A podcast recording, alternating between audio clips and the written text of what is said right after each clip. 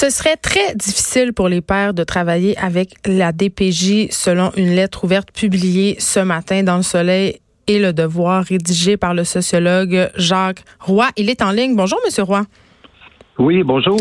Écoutez, c'est quand même assez intéressant euh, la lettre que vous avez publiée ce matin. Je l'ai lue avec beaucoup d'intérêt parce qu'il me semble que cette distance-là entre les pères et la DPJ, on la sent et on la sent depuis longtemps. Tout à fait, et même qu'il y a eu des écrits qui ont commencé autour des années 2000 sur ces questions-là. Alors, on est en 2019, vous hmm. voyez. Ce qui fait que oui, oui, c'est un problème qui existe depuis longtemps, effectivement. Et cette distance-là, elle tient à quoi exactement? Ben, elle tient principalement à deux facteurs. Euh, dans un premier temps, les hommes eux-mêmes, sur le plan de la socialisation masculine, ils ne sont pas euh, enclins à aller consulter quand il y a des problèmes, à aller chercher de l'aide. C'est un peu comme si on pouvait se dire euh, euh, un homme, normalement, ça devrait être capable de pouvoir régler ses propres problèmes sans aucune aide d'aucune sorte. Bon, on part un peu avec une figure de socialisation qui, de ce côté-là, est un peu différente de celle des femmes, si on prend cette comparaison-là. Mhm. Alors, donc, euh, certains auteurs vont même dire qu'il y a comme une contradiction entre l'identité masculine, hein, le fait d'être un homme, et le fait de s'avouer vulnérable, d'être vulnérable. Alors, d'un côté, il y a ça, il y a cette dimension-là. Il y a aussi le fait que les hommes n'aiment pas être contrôlés dans un sondage qui a été fait à la grandeur du, euh, du Québec mm.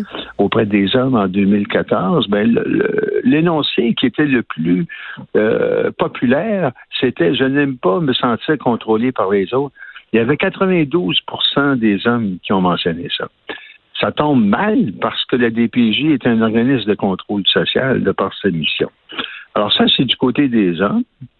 Et du côté de la DPJ elle-même, euh, ce qu'on a pu noter, que ce soit les recherches ou ma propre expérience d'intervention en trois ans, de comme euh, accompagnateur professionnel, c'est que assez souvent, les, pour ne pas dire régulièrement, les intervenants n'ont pas le bagage qu'il faut pour euh, mieux connaître les hommes, être capable finalement de, de, détecter, de décoder leur langage, leur comportement, leur attitude. Bref, finalement, c'est comme s'il n'y avait pas les antennes nécessaires pour se rapprocher d'eux et mieux les comprendre. Mais pendant la commission, pardon, allez-y. Oui, allez-y. Euh, j'allais dire pendant la commission, Laurent, ça a été soulevé quand même cette question-là des intervenants qui sont euh, entre guillemets pas outillés. Ça, ça concerne pas seulement les hommes, je crois. Ça, ça concerne quand même l'ensemble des interventions qui sont faites à la DPJ, des intervenants qui sont jeunes, qui sont peu formés, qui n'ont pas d'expérience. Vous avez tout à fait raison. Mais là où il y a un point singulier, c'est sur le plan relationnel. Alors, mm. on, ne parle pas d'instruments, euh, euh, par exemple, euh, de validation des pratiques ou ce genre de questions-là là, sur le plan de la formation. On parle simplement de la mise en relation d'un intervenant avec une autre personne. Dans ce cas-ci, on parle des hommes. Et c'est là que le bas blesse. C'est comme un préalable à ce qui a été mentionné euh, effectivement par la commission euh, euh, Laurent qui mentionnait beaucoup l'inexpérience de plusieurs intervenants. Ça, c'est vrai. Mm. Mais la question qui est posée ici, elle est comme préalable. Indépendamment de ça, il y a un problème qui est lié au fait que les intervenants en DPJ n'ont pas, en ce qui me concerne, des éléments de formation nécessaires pour pouvoir cheminer avec les parents euh, et en particulier les pères euh, de telle sorte qu'ils puissent pouvoir euh, profiter au maximum de leur expertise, de leur engagement, de leurs expériences et mettre ça à profit. Et on n'est pas du tout dans ce circuit-là. Hein. C'est un peu comme une rencontre anthropologique. Hein, entre ben, vous utilisez d'ailleurs euh, ben, vous utilisez d'ailleurs une expression qui est à mon sens très forte et vous vous évoquez le conflit de culture. Tout à fait, tout à fait. Euh, il y a comme un rapport de culture qui fait en sorte que les deux sont en présence euh, avec des aspects de culture qui, au point de départ, prédisposent un rendez-vous manqué. Du côté euh, des hommes, il y a les éléments de culture que je mentionnais tout à l'heure, la socialisation qui fait en sorte qu'ils ils veulent compter sur eux-mêmes. Pour eux autres, ils sont plus dans une culture autonomiste. Hein? Euh, à la limite, euh, je peux m'organiser euh, par moi-même. Maintenant, si vous voulez m'aider, donnez-moi des outils. Moi, je vais partir avec ça et puis je vais cheminer. Voyez, ils sont plus dans ce genre de perspective-là. Alors que du côté de la culture professionnelle en DPJ, on est dans un autre monde, un monde parfois de méfiance à l'égard des hommes en tant que tel. Oui, mais. Un monde aussi qui a son propre langage euh, technique, vous voyez. Et, euh, et, par conséquent, on met tout ça ensemble. Je vous dis ça parce que la méfiance des, à l'endroit des hommes, encore une fois, c'est pas tous les intervenants à DPJ, il ne faut pas généraliser. Mais par ailleurs, les recherches ont mis en évidence le fait que les hommes le sentent de cette manière-là dans leur rapport avec euh, les intervenants de la DPJ. Euh, cette méfiance-là, elle est tributaire d'une méconnaissance de la réalité euh, des hommes comme tels. Je comprends bien, M. Roy. Est-ce que vous êtes en train de me dire, par exemple, que pour certains intervenants de la DPJ, les pères sont considérés comme des parents, en quelque sorte, de seconde zone, sont d'emblée suspects? Bien, c'est rapporté par des recherches, effectivement. Tout à fait. Tout à fait. Pour certains intervenants, il ne faut pas généraliser, encore une fois. Parce qu'au contraire, je le mentionne bien dans l'article euh, auquel vous référez, euh, il y a de très belles histoires au niveau de la DBJ, mais je peux vous dire que les intervenants et les intervenantes qui ont une meilleure connaissance euh, des réalités masculines, ils réussissent beaucoup mieux que les pères. Et les hommes, quelle que soit la situation, puis à l'inverse, à l'inverse, il y a des situations qui ne sont pas si graves que ça, mais qui peuvent être complètement euh, qui peuvent complètement déraper du mm. seul fait d'une méconnaissance de la réalité des hommes. Est-ce que vous pensez... C'est sur ce terrain-là que nous sommes. Est-ce que vous pensez que le fait que la majorité des intervenants à la DPJ soient des femmes fasse partie du problème?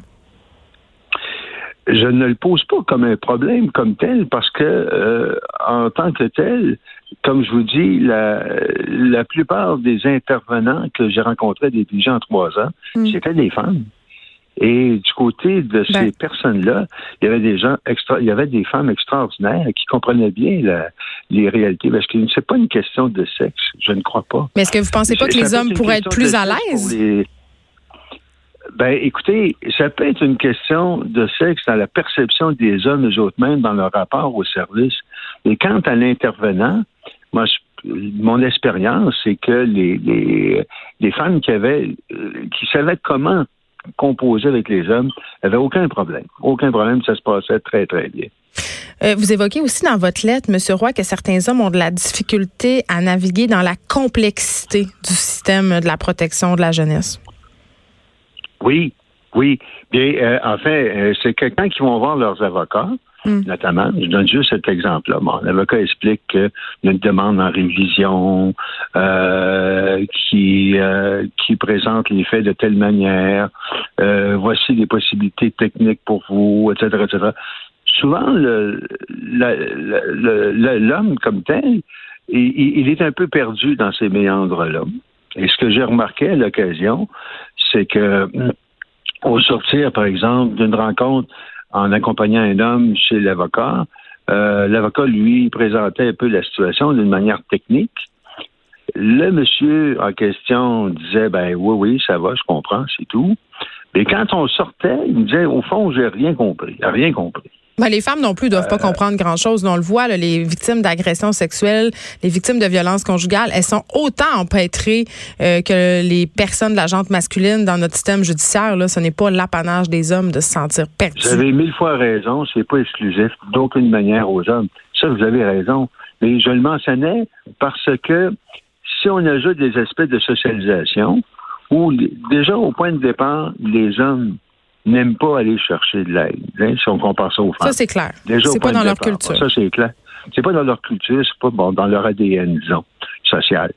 Mais si en plus, c'est compliqué, ben voyez, on ajoute un facteur additionnel qui est commun aux hommes et aux femmes, qui, qui de toute façon fait en sorte que le citoyen, plus globalement, que ce soit un homme ou une femme, est aliéné par rapport à, des institutions très techniques dans le domaine du droit. Et là, on parle de la protection de la jeunesse. Alors, on est dans ce secteur-là. C'est bien sûr. Mais alors, c'est pour ça que ça se cumule comme facteur. On ajoute le facteur, ils veulent pas aller vers les services, couplé avec une complexité des démarches. Hmm. Monsieur, hein? Roy, en terminant, euh, vous apportez des solutions quand même pour le réduire, ce fossé-là, entre les pères et la DPJ. Oui, oui, oui, parce que ben, c'est une chose que de faire des constats, mais maintenant, euh, socialement, tout le monde euh, veut bien voir de quelle manière on peut apporter des correctifs qu'on fait? pour améliorer le rapport.